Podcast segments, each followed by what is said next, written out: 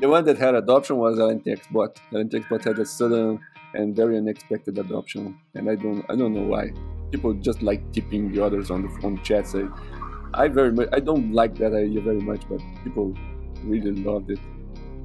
They're super lightweight channels that do not touch the chain. So the magic, the best way to scale Bitcoin.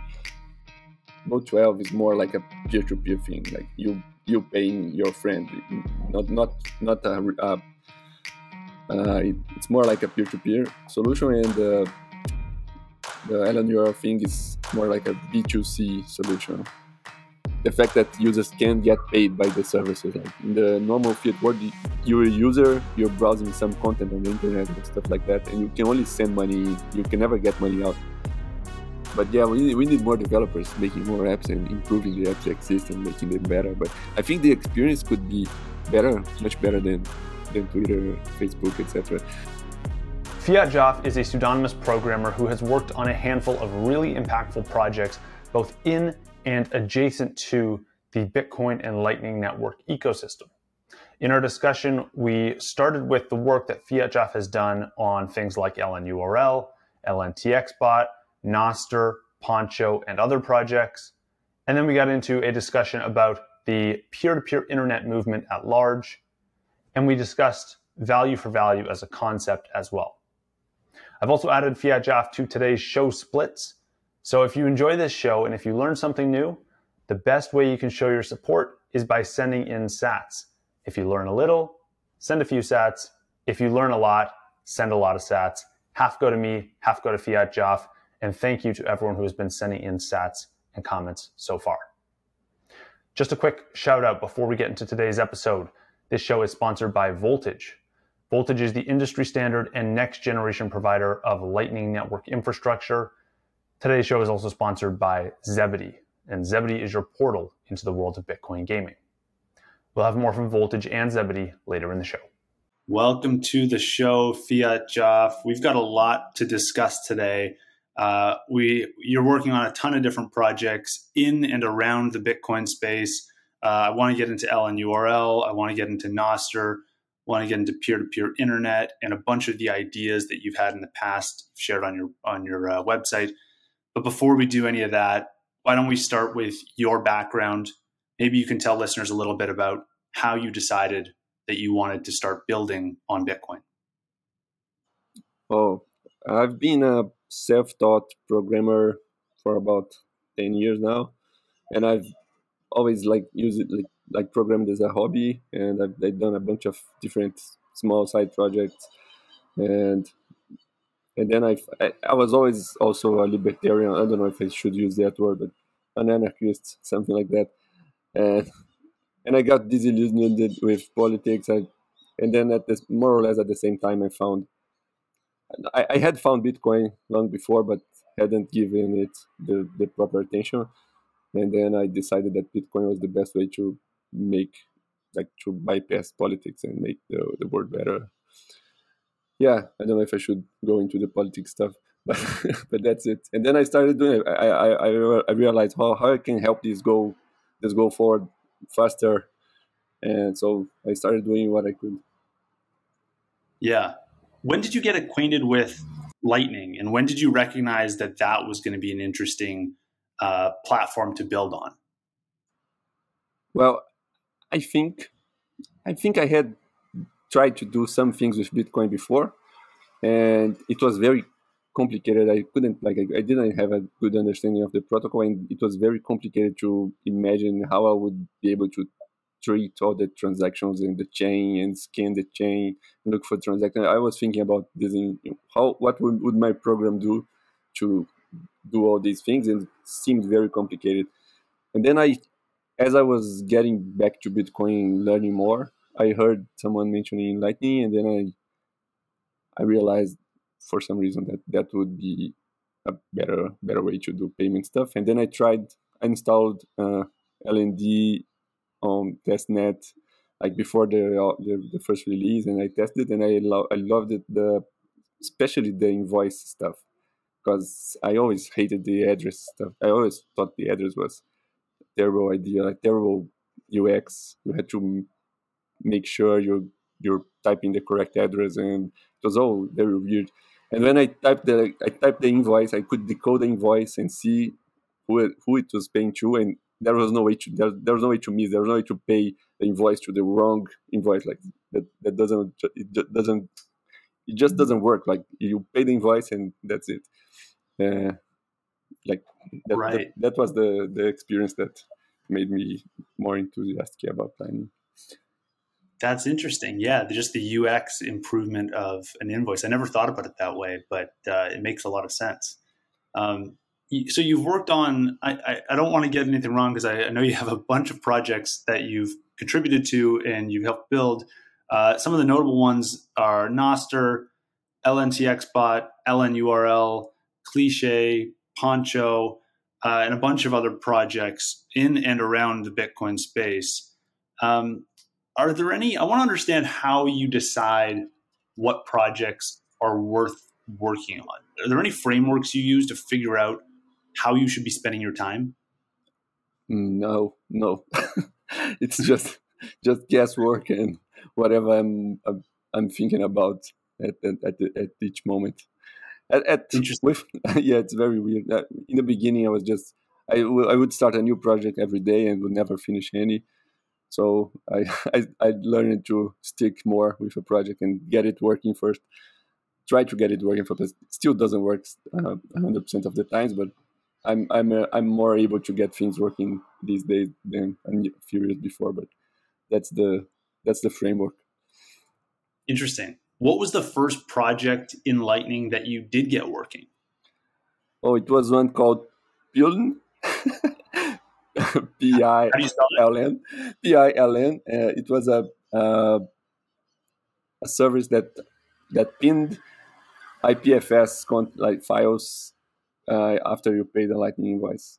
And I just took a node computer and we put a hard drive on it and started storing people's stuff on it and receiving Lightning payments. And I used the OpenNode API for that. And but then what was that experience like? That was my final experience with IPFS, and with that I learned that IPFS wasn't going to work at all because it was such a simple thing and it had so many problems. But yeah, that was the first.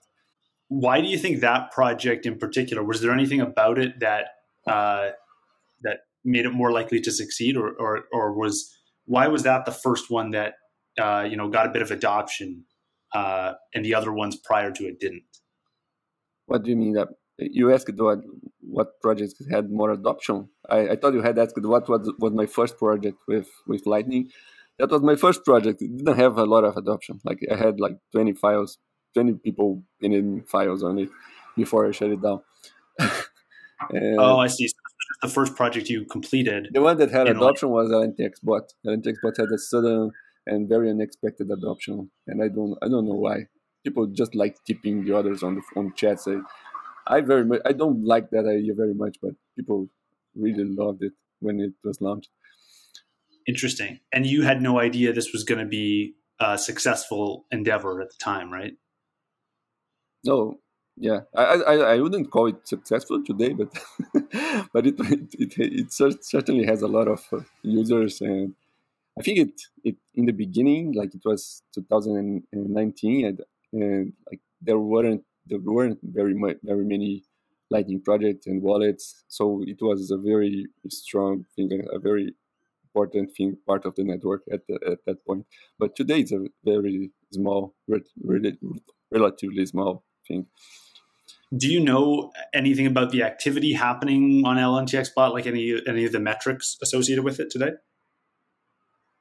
Yeah, I keep track of some metrics, but I never look at them. It's not very much compared to other providers that exist today. Yeah. Fair enough. I would love to get your sense for the scale of it, though. At its peak or at its biggest moment to date, are we talking hundreds of users? Are we talking thousands of users? Are we talking tens of thousands? Tens of thousands? Yeah, tens of thousands. Wow. Okay, so tens of thousands using LNTXBot. Yeah. Interesting. So now fast forward to today. Can you highlight some of the projects that you're spending your time today working on between the ones I mentioned, you know, Nostr and LNURL and things like that?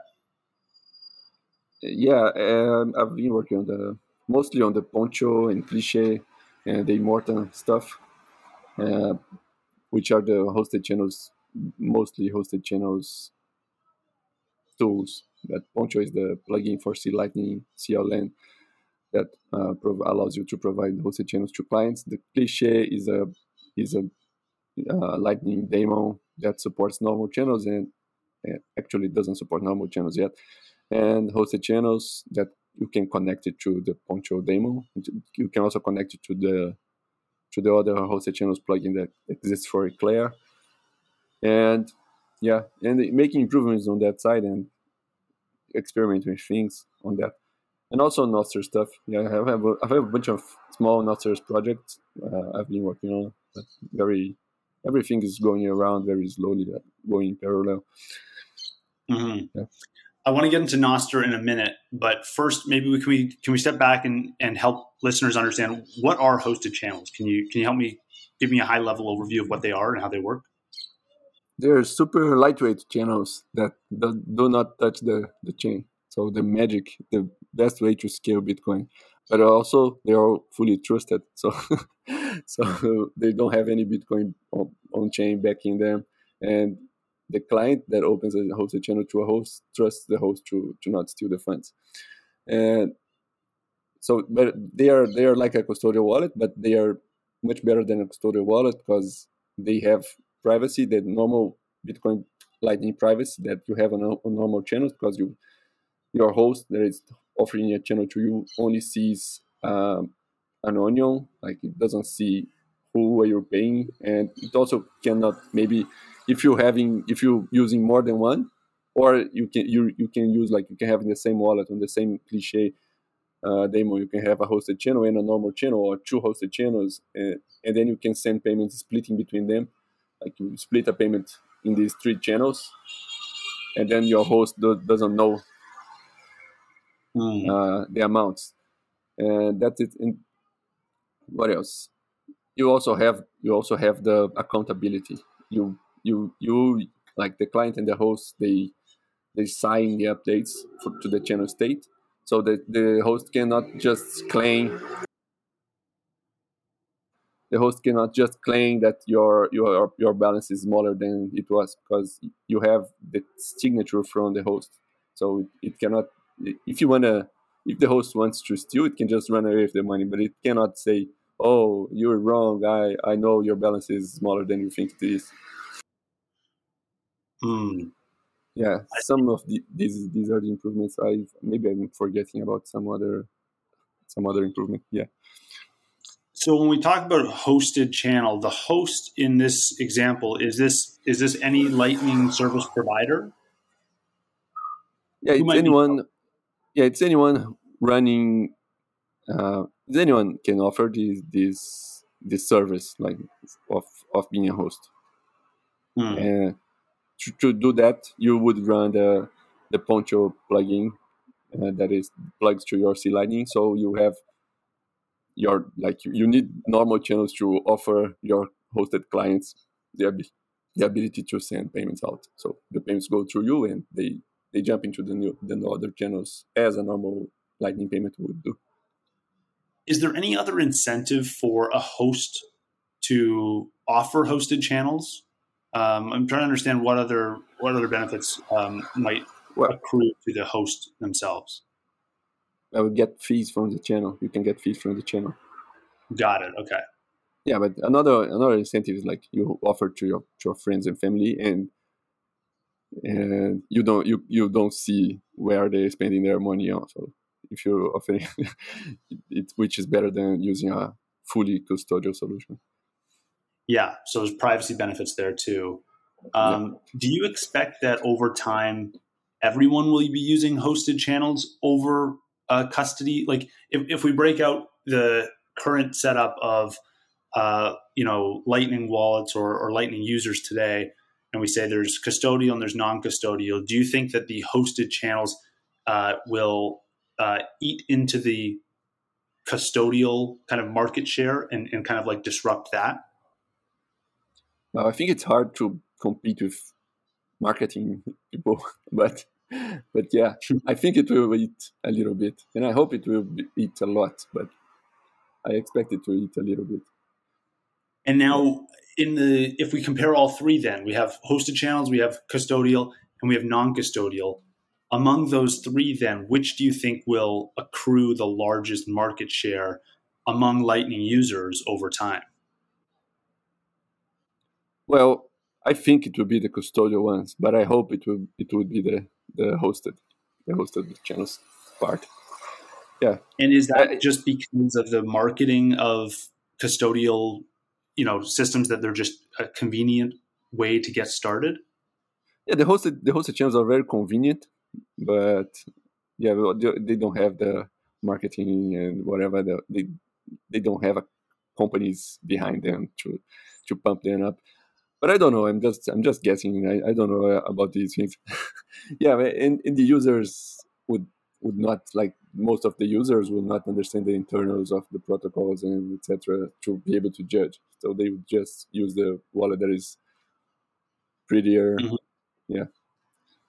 Now, I want to understand how urgent or how important it is for people to run non-custodial or hosted channels on Lightning.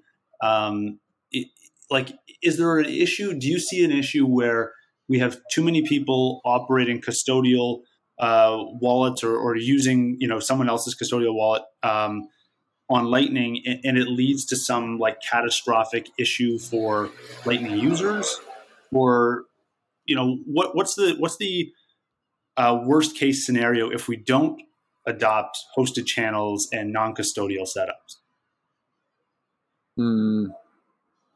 Well, I think I don't think there will be catastrophes. The catastrophe, you're thinking it would be like a bug in the software that everybody's running the same software, and then everybody loses their funds or something like that. I think that can happen with both the non-custodial and the hosted, but there are also many risks with normal custodial providers. I think the thing that worries me more is the government stuff, like KYC stuff that is pushed into all the custodial companies. If there was no KYC, I think custodial could be much better, and I wouldn't dislike custodial stuff as much as I do today. But yeah, I think more people running more custodial providers, even if it's like an LNbits server or hosted channels provider, I think that's good to spread around the decentralize the custodians and make it harder for the government to tackle them. Right. I think that this is just my impression from using some of the Lightning apps in this space. It feels like a lot of them either have no KYC or very minimal KYC with just an email or something like that. And maybe this is to do with the fact that a lot of transactions on Lightning are in smaller amounts. Do you think that over time, I guess there's two parts to this question, will Lightning begin to support really large payments that, I guess the threshold in the fiat world is $10,000 is typically the level at which a bank or a government really wants to know what you start to do with your money. Do you think Lightning will get to the point where it's common for making these $10,000 plus transactions? And if so, do you suspect that we'll also have a KYC, it'll be mandated across the board for a lot of these centralized products to KYC their customers before onboarding them? Well, I think you're very optimistic. I think from what I understand, I actually don't pay very much attention to these things to keep me sane, but I think it's the bar is much lower, at around $100, companies already start to get worried about not KYCing users, and they start to get more KYC. I don't know about the regulation. I think the government is not very clear about what they want, and I think that's good in one side. But the companies themselves, like, they start to become very much worried about KYC users and limiting, etc., at around $100. And yeah, I don't know. I think the ecosystem needs these companies, but also needs people that are less worried about government, like random people in random countries running servers and providing these services to users and to their families and friends. The best and worst example is OpenNode. Like the OpenNode, everybody was using OpenNode in the beginning because it was the only API available to run small apps. And then they had no KYC, and then they started asking KYC for everybody. I don't know why they did that, but I don't know. Yeah, right. I'm afraid that will happen with everybody. So we just have to keep spreading around. Mm-hmm.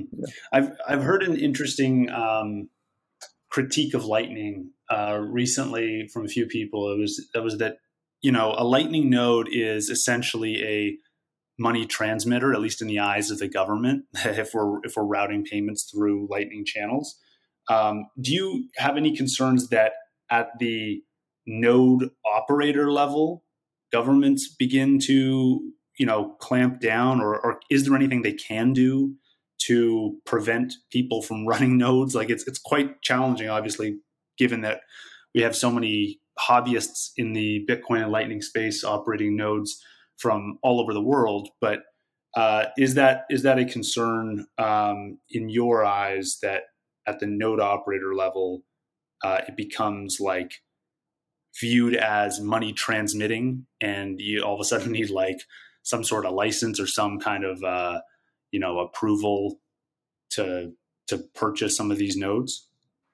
I think the government can do these things, but not based on any rationale or anything that's logic, because it would be weird, like, to say a lightning node is a money transmitter, but Bitcoin is not money. So the logic starts to break down at the first sentence. But the government doesn't need logic. Like, it doesn't just do the worst things without any explanation. And you can't counter the government with arguments. Maybe you can do these arguments to the legislators and people in the government, but in the end, if there's someone with power that can do that stuff, they will do. But my hope, what I think will happen is that more and more government people will start to own Bitcoin and start to like Bitcoin, and they will start to not want to regulate Bitcoin out of existence. If the government really wanted, and it was a single agent controlling the entire government, they could kill Bitcoin very easily, but that's not the status quo. Like that. Anyway, that's not what we have, and thankfully, I think it won't happen. Right. Yeah, that's an interesting, counter argument, that if the government wants to say a Lightning node is a money transmitter, they have to call Bitcoin money, and they're just like, they're almost allergic to that. Yeah. Term right now. They at all costs try to avoid associating Bitcoin with money today. But I want to shift the conversation a bit to one of the projects you're working on, or that you designed spec for, I believe, LNURL. Can you quickly just highlight to listeners what LNURL is and what all the different specs do? Because there's a bunch of them in this LNURL set of specs. Yeah, there are four specs, basically.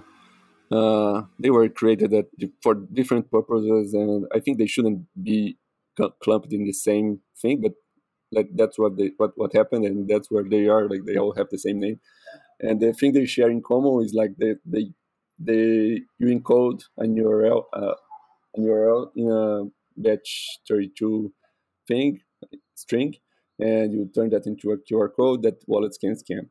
It was created by Anton, whatever, I don't know his name, Anton K, something, the creator of Crypton Bitcoin Wallet, and mostly by him. Like there was a lot of back and forth in other people, but the idea was that the first thing was he wanted to ask channels. He wanted his wallet to get a channel from a provider. Like the first LSP that was invented was that Bitrefill Tor service. I don't know if it exists yet still. You would scan a QR code, and then the wallet would know they would have to connect to the node and wait for the node to open a channel to the wallet. You couldn't do that before. There was no way to describe that flow. And then he made it in an open protocol. That was called later LNURL channel. That was the idea. Like in the normal flow, you have that offered today in maybe Bitrefill and LNbig, and the zero fee routing guy has a page where you can buy a channel. Like all these, they sell the channels. You pay first, and then you scan a QR code, and then your wallet keeps connected to it, and then they open a channel to the wallet. There are some wallets that support this. And then he wanted to, the other purpose, like the other goal was to withdraw funds from a service. Like in the beginning, like 2012, 2000, what's the name? I don't know the numbers in English. 2018 and 2019, you had these lotteries. The only services that used Lightning on the internet was these small apps that did lottery stuff. That was the Lightning Roulette and some others. And you would pay to play, and then you deposit like 100 sats, and then you run, and if you win, you get like 200 sats. And then how do you get? They would ask you like paste here an invoice, a Lightning invoice, and then you're on your phone and you're playing the game on your desktop, something like that. How do you get your invoice from your phone wallet to the desktop? That was impossible. So he made this LNURL withdrawal protocol that was just the service would show an URL, a QR code. You scan that with the phone, and then the phone gets an URL to which it can send the invoice through HTTP. And then the service just pays the invoice. And then I got it. Yeah, there's this one was the most adopted, and everybody takes it for granted. I think it's being used in a lot of places right now, and no one seems to realize how difficult it was before this thing was created. And the other one is, and so that's the withdrawal. Yeah, right? That's the withdrawal. And the other one is the pay one. The pay one was the one that I imagined, and as talked about it with Anton. Which is just the reverse flow that the service just asks you to pay, and you pay them. You could do this already with just an invoice, but the LNURL pay, in my mind, it was going to be for you having a static invoice on your meat space shop, something like that, like a physical shop, and then you wouldn't have to create a new invoice every time, and also you could have a server running somewhere, and then you could have different behavior every time someone scans that same QR code. Like, and then I have had a bunch of use cases and examples, and that's it. Yep. And then what about LNURL off? Yeah, the off one. Is that another? I forgot about that one. The off one is just logging into websites with a key. That's an old idea that everybody has had, and every time they do it, it's broken. There was BitID, I think. They did it with Bitcoin addresses a long time ago, and a bunch of other similar projects unrelated to Bitcoin. But LNURL off is the first one that solves easily like the problem that the phishing attack that can exist, that you a website would take the login QR code from another website and show to you, and then you log into that, and then the website steals your credentials and log in to the other website with your name. And then LNURL solves that. But it's not related to Lightning at all. It's just a key. You just use a key, which happens to be a key from your Lightning wallet to log in. Yeah. Right. So among those four, you said LNURL withdraw is the one that is most adopted to date? Yeah, I think it is. Yeah. Has that's if we look at the adoption of all four, is there anything that's really surprised you to the upside or to the downside? Yeah, LNURL withdraw surprised me. I think in the beginning, like after Anton created this, he implemented it in his own wallet and then created the protocol and wrote it on GitHub and posted to the mailing list, but no one gave any attention. And then I think I got famous about being the LNURL guy, because a long time after that, I started implementing that on LNTXBot, and then I talked to the LNpay guy and the other guy from Lightning Gifts, and convinced them to implement it, and talked to a bunch of other people to implement it too. So it created a little network effect that grew much more than I expected. And do you expect then over time all apps in the Lightning space will have some component of LNURL integrated? Oh, no, I think when it fits the use case, I think they should. I don't know. There's all this Bolt 12 drama. And you keep asking me to predict the future, and I have no idea. I only know what I want to happen. Yeah. Okay, maybe we can get into the Bolt 12 stuff because I think there is a lot of confusion around this, and this is something that I still have a bit of confusion about. I hear LNURL and I hear Bolt 12 often mentioned in the same discussions. Can you give listeners an understanding of where do these two overlap, what each one does better than the other, and what some of the potential use cases might be where Bolt 12 might be necessary, or where LNURL auth is sufficient? What are the, can you break down kind of the similarities and differences between the two? I think they're mostly compared, and when people think of having a static QR code, this is what they share in common. It's a static QR code you can pay to. Like, so it's often compared to LNURL Pay, but people just say LNURL and forget to say they're talking about LNURL Pay. And I think LNURL Pay was thought with business in mind, like services that like entities, businesses, shops, stuff like that is providing a service to a user.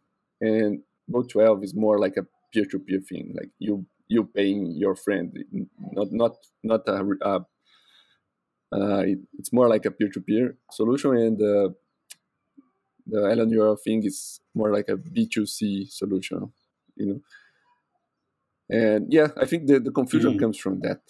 And people, they think, oh, LNURL can pay, I can have an LNURL that pays to me, but then the Bolt 12 people will say, oh, but you have to run a server and have a domain name, and that's horrible, and no one should do that. But yeah, I agree. It's not very convenient for a normal person to have a domain name and run an HTTP server along with a Lightning node. But for businesses, that's normal. Like for anyone that's is a service provider, that's fine, and they already have websites with domain names, etc. So it's easy to add a new LNURL thing on their websites. I see. Beyond Bolt 12, do you suspect that there will be other new bolts? There are going to be a Bolt 13, a Bolt 14 as we come up with new things that we want to integrate into the Lightning Network protocol? Well, I think they have a lot of bolts already in mind. If you look at the mailing list, there's Bolt 13, but I don't remember what it is. But it's not a UX thing. It's more like an internal protocol, internal thing. On the UX level, I think someone will have to come up with something for authorizing payments, like you authorize someone else or a business or someone else to access your node. Yeah, that people have been talking about this, like access your node and make payments on your behalf under certain conditions. Like, this stuff has been talked about since a long time, but no one has managed to make a protocol out of it. But also, I don't know if any of these things will succeed, because most people will not be running Lightning nodes. Like if you were thinking of Lightning having widespread success and adoption, necessarily very few people will run nodes. So I don't know if that's why I'm not very interested in protocols that require people to run nodes and control keys, etc. maybe they can have non-custodial phone wallets, but the phone wallets are very limited. You can't access them ever. Like they're only online when you're with your phone in your hand clicking on them. Otherwise, they're shut down. And then to access them, you have to use the Google, ask Google for permission. And that's something we shouldn't be cultivating in this space, I think. Interesting. Now for the example of LNURL and Bolt 12, and specifically or LNURL Pay and Bolt 12, so specifically the static QR code, can you speak to the requirements for getting LNURL Pay to launch versus getting Bolt 12 to launch? Like, what are the requirements of building something into the Lightning protocol? How long does that process take? I assume it is a longer process than just implementing LNURL Pay. How is the kind of timeline, the production timeline on these two ideas? How do you compare those two? Well, LNURL Pay is just it's not part of the Lightning protocol. It's just a way to a standard for communication between a wallet and a service. And so you can a service, I mean, like a website or service provider on the internet, and then you can just implement it. It's just a set of HTTP requests, so you can just implement that very easily. Any web developer can implement that without knowing anything about the Lightning protocol, and they just need a node to talk to or an API, a Lightning API to talk to. And if the wallet's already supported, the wallet can just scan the QR code, and the wallet will do the magic that is standardized and talk to the server. So that's very simple, very easy. Bolt 12 it turns the Lightning network into a general purpose message passing network. So you need for it to work seamlessly, you need most of the nodes to support the onion messages protocol, that is allowing your peer to send messages, like encrypted messages through you, like. And then you use the channel as a way to prevent spam. So you only accept messages from people that have channels with you, but you take these messages from anyone and you pass them to the other channel, and you don't see the messages. But yeah, that's the fully peer-to-peer thing. And people have been worried about spam. I was worried about spam, and I didn't want that. One of the things I didn't like about Bolt 12, that incentivizes spam and turns the Lightning Network from a payment protocol to another thing. Yeah, but maybe there are solutions to these things. I don't know. There was a recent solution proposed that is simple enough to probably be implemented recently. That's just, yeah. What else? Okay. What's your assessment of the development cadence when it comes to Lightning Network development today? Like how are your expectations being met for how much innovation is happening in Lightning? Do you think, we can do a better job of attracting Bitcoin developers to build on Lightning? I want to get your high level assessment for like how quickly the space is innovating. Obviously, having been in the space for a number of years, you may have a better sense than some of the listeners on here of like, how quickly has development changed over the last couple of years? Well, I've been seeing, I don't know, actually, I'm not paying very much attention. But if you're asking about the protocol level, I think it's going too fast. I think people should stop working on the protocol stuff and stop inventing new things and just fix the problems that exist. And what I want to see, and I've been seeing this a little more, like with the examples, like some. I want to see concrete use cases that touch the real world. But I very much don't like when a new developer shows up and starts working on a Lightning Node Manager or a solution for balancing channels. I understand that I also working on these things in the past. But it's very cool and fun, and also you have an immediate user base that's interested in the Lightning Network and etc. And that they will start using your products right away, and you can make some money on that, or just the satisfaction of people using your stuff. But I wanted to see concrete use cases, like people selling stuff in, or selling services, or building interactive services that were not possible in the Fiat world.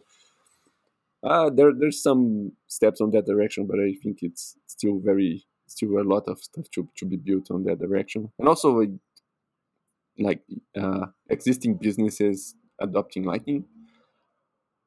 Mm-hmm. Yeah, there were some, like, you remember that OpenNode announcement that Substack was going to adopt Lightning? I never seen anything about that later, like after that. But that right. kind of stuff is cool. But then they only adopt Lightning. Like, it's just another payment method along with our other payment methods, which is fine. But I still want to see like new experiences that the Lightning Network can provide that other stuff can't. I hope you're enjoying the show so far. I just want to give a quick shout out to our sponsor, Voltage. Voltage is the industry standard for Lightning Network infrastructure. Creating layer 2 applications and services on top of Bitcoin starts with Voltage, where you can spin up nodes, get access to liquidity, optimize your node, and much more. Voltage is leading the way as the next generation provider of Lightning Network infrastructure. And if you want to get a free trial and start using Voltage today, you can do so at voltage.cloud. Yeah, that makes sense. I think there's definitely been some frustration over the last couple of years of, like, you know, exchanges not adopting Lightning, of businesses not accepting Lightning payments right away. I think even when the El Salvador Bitcoin bill went into play, there were a lot of people thinking, we're going to get immediate Lightning adoption everywhere. And I think people are still a little bit frustrated of, we may only be at 10% or 20% or a fraction of the country adopting Lightning payments. Do you think that the road to getting people to adopt Lightning payments is in coming up with those new use cases that are not possible on fiat rails, mostly being like micro payments and things like that, things that require instant payments, things that require very low fees on very small payments? Or do you suspect that we'll see Lightning payments come in on regular things that people buy, like at your grocery store, or, buying a pair of shoes or buying gas or something like that, where we do have a fiat solution, but it does cost, there is a fee associated with it, and there is delays in the background. Where do you think Lightning adoption is going to come from mostly? New use cases, or the existing use cases that are just going to be improved?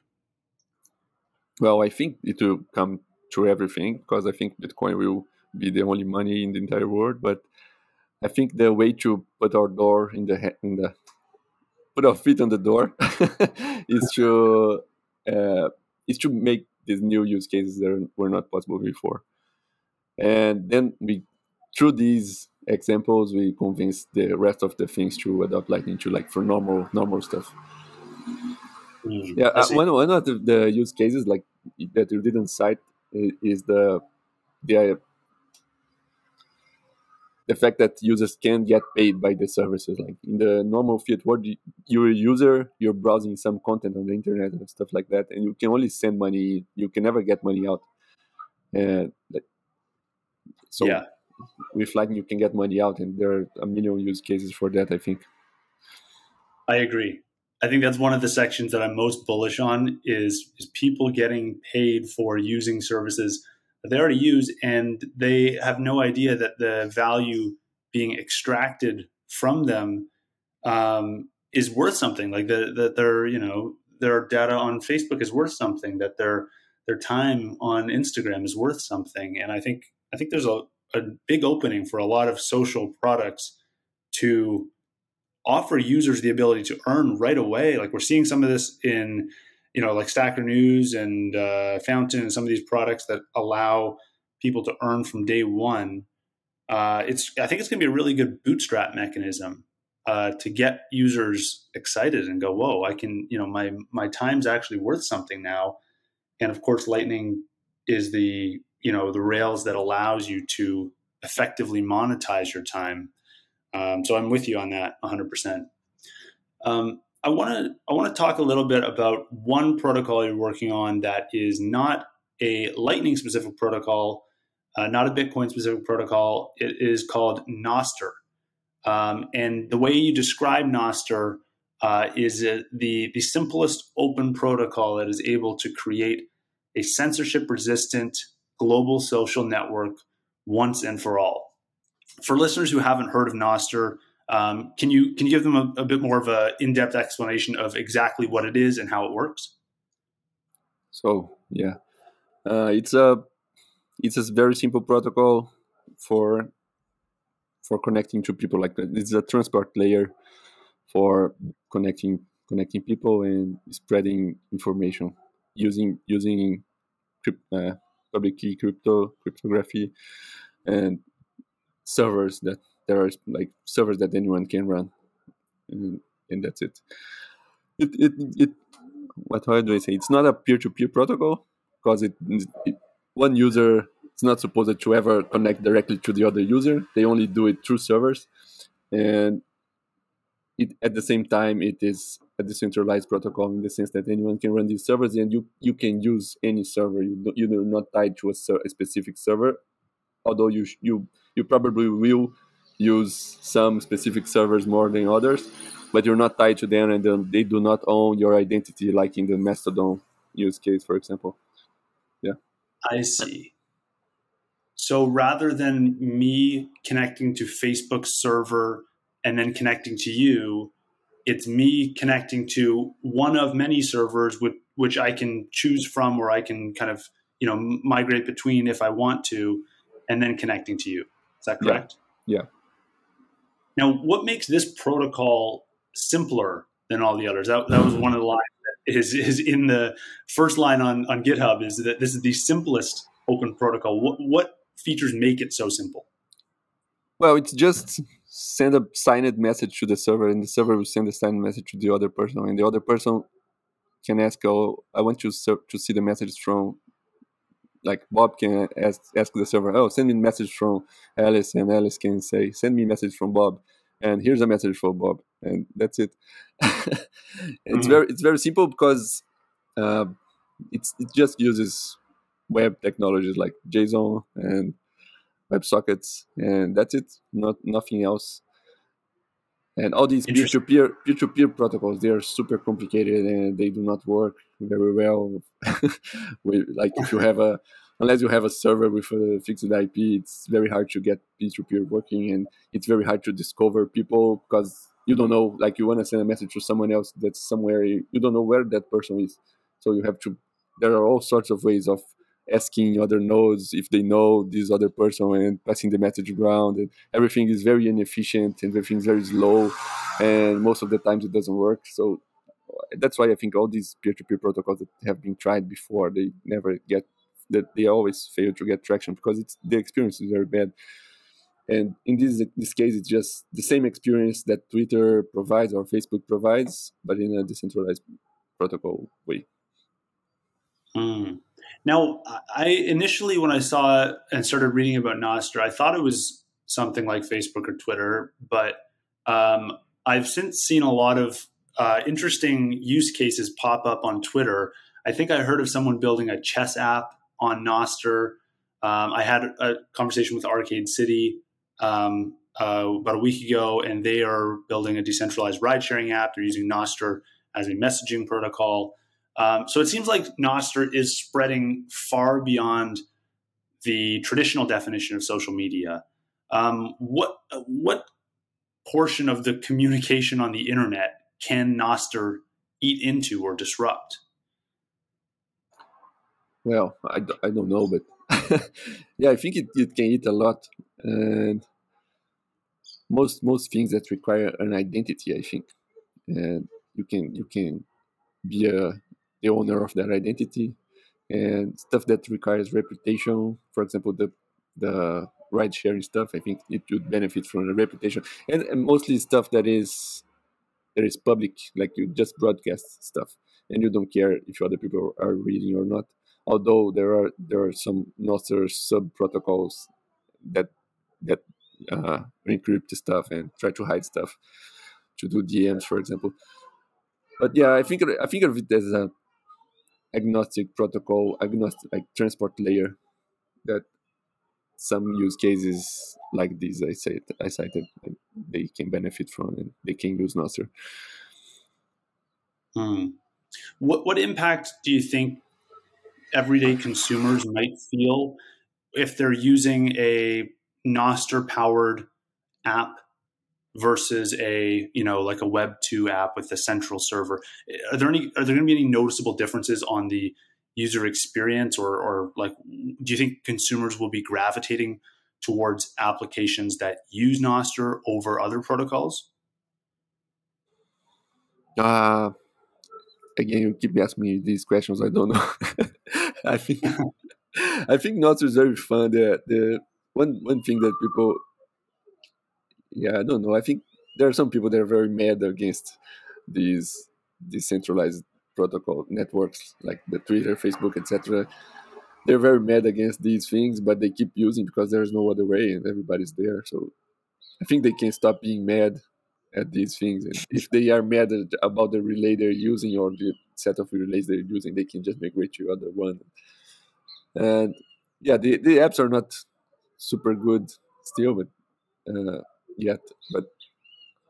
we need more developers making more apps and improving the apps that exist and making them better. But I think the experience could be better, much better than Twitter, Facebook, etc.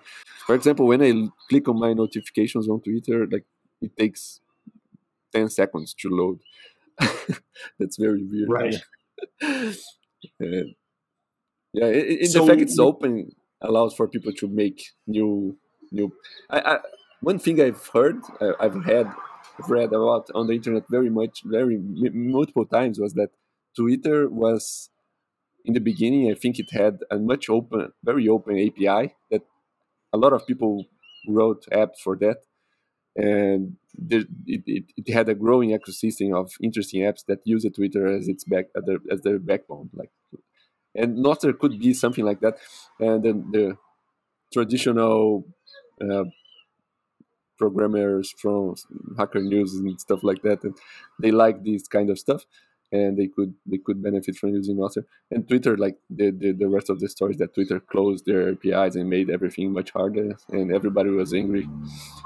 I think Nostr could be seen as a message board, an open message board you can use for anything, and I think many more apps could be invented, and also apps that people from the peer-to-peer world that have been trying to build for years and they never managed to get it working. These apps working because peer-to-peer doesn't work very well. They can be built by on Nostr very well. Yeah. Now I can definitely see the advantage of having an open protocol and attracting developers to build on it and not being concerned that some company is going to shut them off. Well, how do you bootstrap the network effect of, I guess, developers and users? Like, how do you get to the point where Nostr is recognized as like the platform for people to build this like open web on? Again, I have no idea. Well, it's already much more bootstrapped than I expected. I didn't expect Nostr to be so popular at this point. Like, it was just a very humble idea. And immediately a lot of people started liking it, so I'm very much more optimistic now, because of all the people that saw the idea when I mentioned it first, like a very high percentage liked the idea and I started building it and was excited by the idea. So when this, I think I expect this to this, like, when as the idea reaches more people will be excited and will start building on it. And I don't know. I'm very optimistic. I am generally not very optimistic about this thing, but this time I am. Were there any discussion points or any specific things you said that got people excited? Like when discussing this with other people, what were they? What made their eyes light up? Oh, I didn't discuss very much. I just pasted links on Twitter and stuff. And JB55 he always says, I think he said this in this show too, like about the readme I wrote on the Nostr GitHub page. He said that was very, very good. I don't know. I think most people read that and somehow they liked it. I'm not sure what I wrote there. I never read again after writing. So fair enough. Okay, I do want to tangentially kind of discuss the idea of a peer-to-peer internet. You're talking about how like that the idea of like computers connecting to other computers directly without any central servers probably won't work. Can you talk to me a little bit about why that approach is not the right approach, and why Nostr is allows people to connect to, you know, multiple different relay nodes, but is not built on a direct peer-to-peer connection between different computers?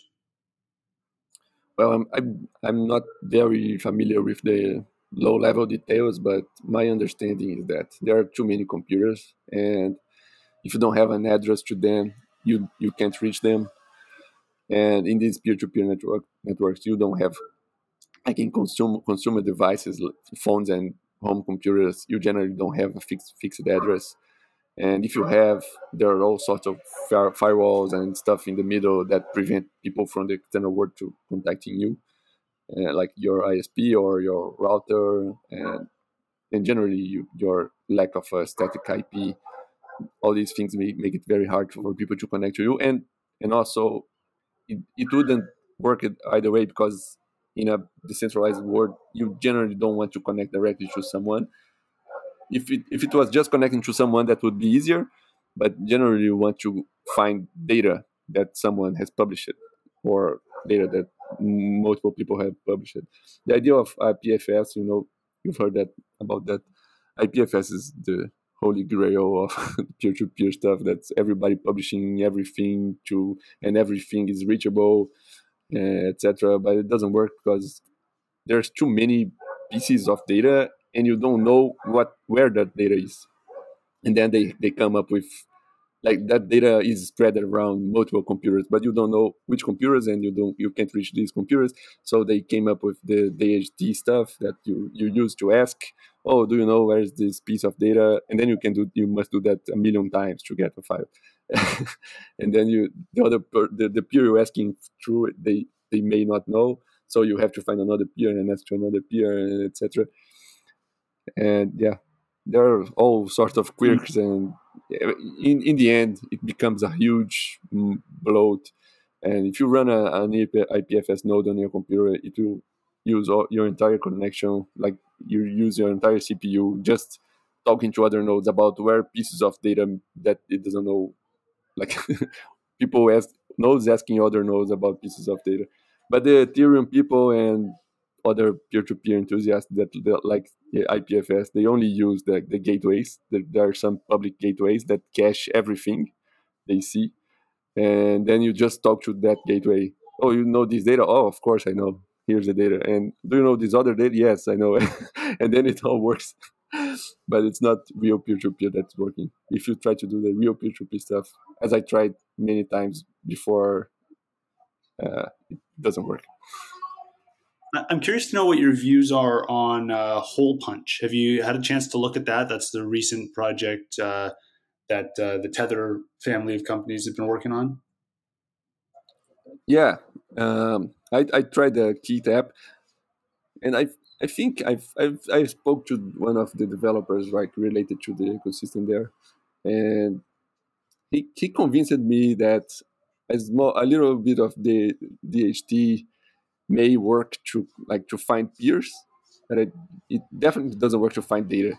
But if you can use instead of a DHT, you could use a central server, and it would be okay. Like, it's just to serve as the bridge, so you can establish a direct connection to another peer.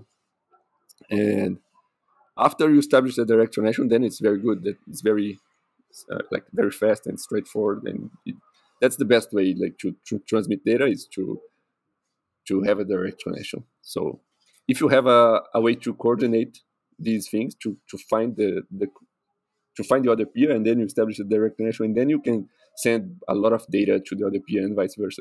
So I think the stuff like that, the Kit app, it has like video calls. I think it would be nice to integrate that inside the Nostr app For example, you do a Twitter Spaces thing inside a Nostr social networking app, and then like only for those restricted people that joined the Twitter Spaces, you use some magic to establish their connection to them, and then you share video and audio.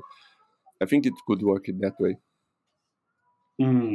I see. So for use cases that demand a lot of data, like video calling, maybe that's a great use case for Hole Punch, but discovering this data and being able to find it anywhere, that is where Nostr excels. Do I have that right? Yeah, that's it.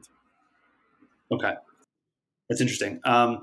Okay, I want to get into some of the blog posts. You're a thought leader as well as developer. You've written a number of blog posts on Lightning topics, and I want to get into a couple of them. I know these are from a couple of years ago, but I want to get your assessment of how things have transitioned since then. One of the first ones that I saw was a critique of the value for value idea, and I think you wrote this article a while ago on why the idea of value for value and the idea of donations is misguided. Just going to quickly highlight my impression of the article. I think your arguments boil down to it's very hard to define value. Donations are a very inefficient business model, and I think the conclusion was that creators would be better off selling content. First, I want to get your assessment. Do I have that right? And have your views on value for value changed at all in the last year or so? I think it's partly correct assessment. They didn't change, but they also weren't very well defined in the first place, and they still are not. Ask the question. What's the next question? I'm trying to understand, I guess, what the future of this value for value movement looks like. Like as a creator, I'm experiencing this from a lot of different apps, and they use a lot of different strategies for monetizing content. It's not always pure value for value. Like I think the podcasting apps are pretty much in line with this vision of value for value. But then when you extend outwards from the podcasting apps, you have a lot of different approaches that teams are taking to help people monetize content. One of them is, for example, MASH. I have a section on my site where I can paywall a transcript, a one-time paywall on. So anyone can read a transcript for, I think it's about $2 right now, of any of these episodes. So for example, a listener listening to this, instead of listening to the full episode, they could just go to my website, read a 10-minute transcript and be done with it. And that's a way to monetize that. I'd love to just get your assessment on what direction you think creators should be focusing on in this value for value Lightning monetization ecosystem. Nice. Well, I hadn't seen that. I think that's the direction I was hinting at, this thing of selling a small paywall, putting a small paywall on content, and there are other things sending comments that show up on the podcast somehow. I think there's a boost something that they made. Boostograms. Yeah, that's the idea. I think these small things they have much more potential than just donations, but I don't know. Yeah, maybe. Yeah, I think the donation, the value for value thing it came from that podcast guy. I forgot his name. He invented this concept, and which to me is just another name for a donation. But he will say it's not a donation; it's value for value. But I think that's not sound economic theory. But it works for him. Donation works for a bunch of people, but I think for most people it won't work, and I think these other things are more interesting, and they also more cool to do. I think they can bring more excitement to the users. And I'm not very familiar with the Twitch people, people that stream games and other stuff on Twitch, but I've heard about a lot of different things they do. They sell the you pay something and then you write something on the screen, or there's a voice reading what you said, what you wrote, or stuff like that. That's captured a little by the Zebedee streamer product. Right? I hope it would be hope it would be eating more and more of that market as the time passes, and including more features too. But there are other things, like there's a lottery thing that you do on Twitch chat and you pay something, but they do it this with points, like Twitch points, which is very bad because these Twitch points just become a very bad form of money that these people do. Like it's very, very, they earn all these points and they can do nothing with these points except like waste their times. If they were running satoshis, or and then they would pay satoshis to the creator, etc., without Twitch taking 30% of all the money, would be much better. There is like these people sell like, it's not selling, because no one wants to say, oh, I'm selling rights to my person, but they say, oh, you're a supporter, so you earn something, you earn the right to say something, or you earn the right to play a game against me in live, in the live stream, stuff like that. On podcasts, the comment stuff, I think I like the idea of podcasts, the listeners suggesting topics and suggesting questions by sending payments and stuff like that. It's very good. It filters out spam, filters out bad stuff. But also, you shouldn't commit, like the podcast host shouldn't commit to asking all the questions that come with money. They must exercise some discretion. Yeah. Yeah, I don't know. I see there are many possibilities, probably a lot more that I haven't thought about. And these are much more interesting than just donations. And donations are good too. Like many people will do donations, and that's fine. But I think there's an excessive focus on donations as the only way to do stuff. And then they come with the value for value theory, and they need a value for value book to throw on people that say donations are not very good, etc. Okay, interesting. So I guess, you're maybe not so bullish on the idea of donations as the only kind of monetization strategy that someone uses, but in tandem with things like comments and with other strategies, you think maybe, it's not a bad idea to have a donation option. It's just, I think, if I understand you correctly, your point is just that it's not the monetization method that's going to fix all of a creator's problems. Yeah. I also don't know what I'm saying. Yeah, maybe that's a good summary, maybe not. I love it. Also, one other question on, I'm starting to see a standardized approach to some of these, whatever we want to call them, donations or boosts or tips or whatever, across the Lightning ecosystem. I've started to see boost buttons pop up, and like a number of teams, I believe, are working on them. I believe it's pretty easy to send a boost through like Albi. MASH has a boost button. Stacker News has the lightning bolt. Of course, you just click it and it boosts automatically. I wonder if there's a standardized button that like tips or boosts a set amount that everyone knows. And it's kind of like a ecosystem standard. Like if we agree, 10 cents is what a boost is going to be.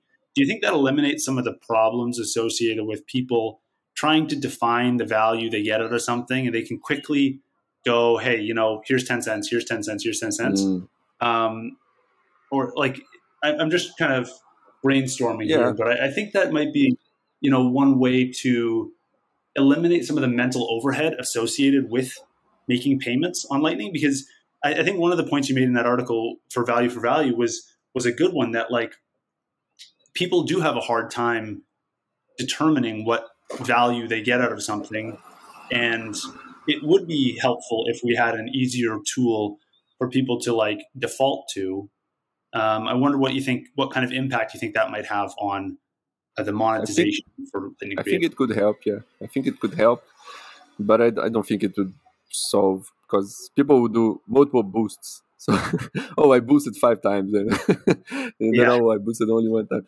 But I think it would help. Yeah, on Stacker News, for example, if you click once, you pay 1 cent. So that's very low for most of the cases. But also in most of the cases, people don't deserve any cents for shit posting. Yeah. So yeah, again, I don't know. I have a very, very hard time figuring out. The experience I have, like when in the beginnings of LNTXBot, was like people were starting to tip everybody in Telegram chats, and I started doing it too because I had never done. Then I stopped doing it because it was so weird. I would tip someone, and then someone would tip me. I know that the same person I had just tipped, they would tip me back. So the tip meant nothing. So yeah.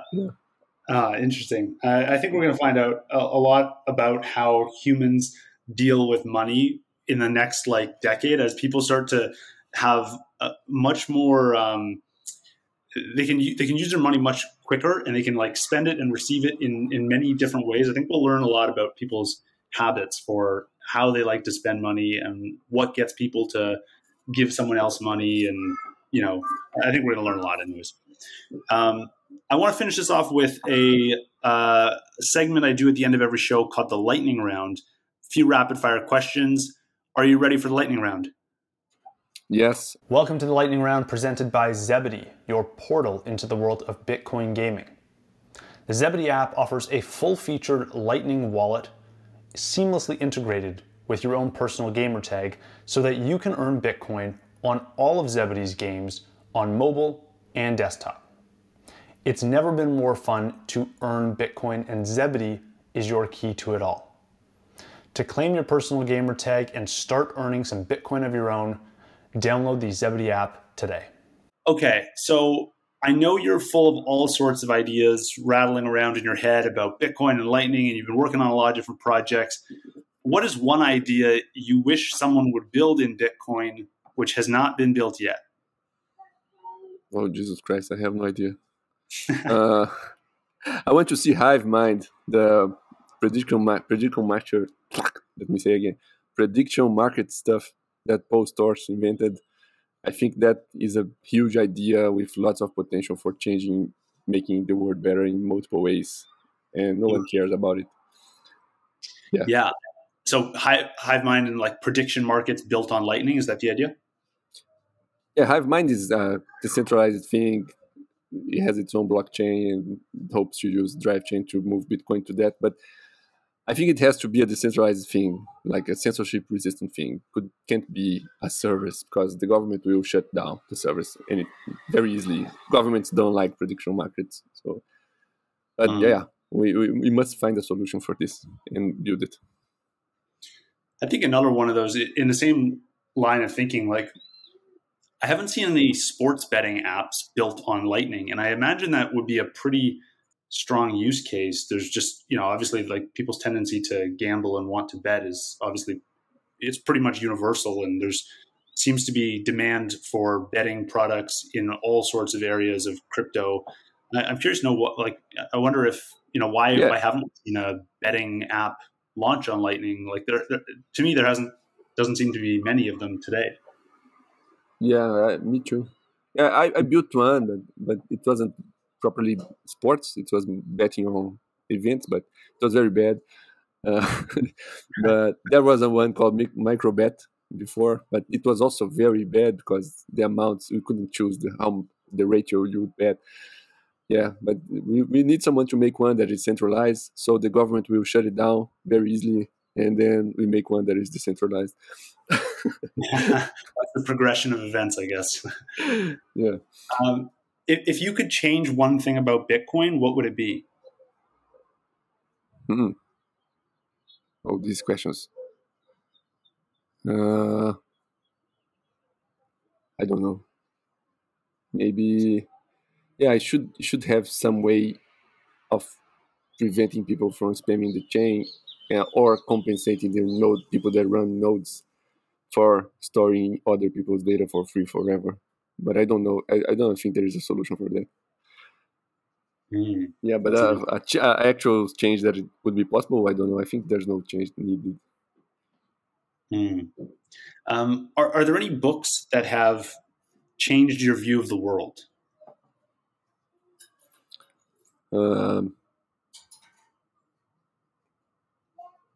Jesus Christ.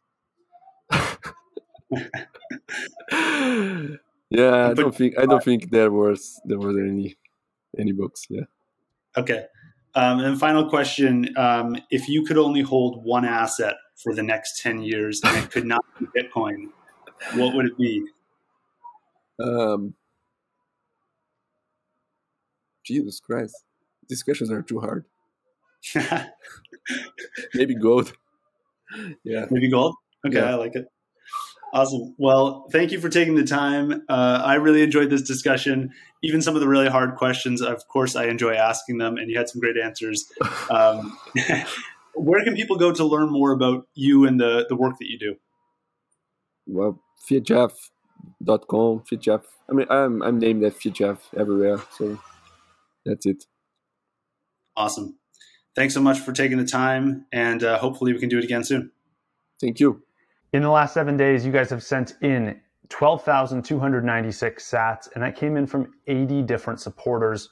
Thank you to everyone who has been sending in sats and comments. It means a lot. I've also just learned that the number of sats that are displayed on my dashboard does not include the LNPay or Lightning address payments that people have been sending in to my Lightning address. That's kerook@fountain.fm. So add on those. I don't have a full total for those, but the number is larger than the number that I announce every week. We're up to 12,307. Sats just keep streaming it. Let's run through the top 5 supporters of the week. First one is Julie City. Julie was on the show in episode 42, I believe, talking about OpenNode. Sent in 2,450 sats. An anonymous user at Castomatic sent in 1,511 sats. Stemr42 sent in 1,218 sats. Mary Oscar sent in 1,000 sats. And Turla sent in 534 sats. We got a few comments this week as well. First is from Sir Brian of London on episode 64 with Joe Consorti on the time value of the Lightning Network. Brian says, there is one systemic risk I didn't hear mentioned, the possibility that core software of the Lightning Network contains a catastrophic flaw, allowing a large draining attack. Brian, I've got to say, I'm not sure about the technical side of this and the security risks of the Lightning Network. This particular discussion with Joe wasn't really geared towards the assessing the security risks of Lightning. But that's a good idea for another episode. So thank you for sending in that comment. I personally don't have the insight to share much on that topic, but I will start looking for some guests who can come on and talk about, what are those security risks and what are the, what do we as Lightning developers and builders and the Lightning community, what do we have to worry about? What do we have to think about when designing this protocol? So thank you for the question and the sats. Black Lotus 99 says, great information. I look forward to learning more about Arcade City. I stumbled across their project a few years back, and this is in response to episode 63 with Christopher David. Jing Zhao says, sent in a comment in another language. Unfortunately, I cannot read that. I don't even know what language it is to translate it. They sent in 2 sats as well, so thank you for the sats. TACE sent a fire emoji and 25 sats.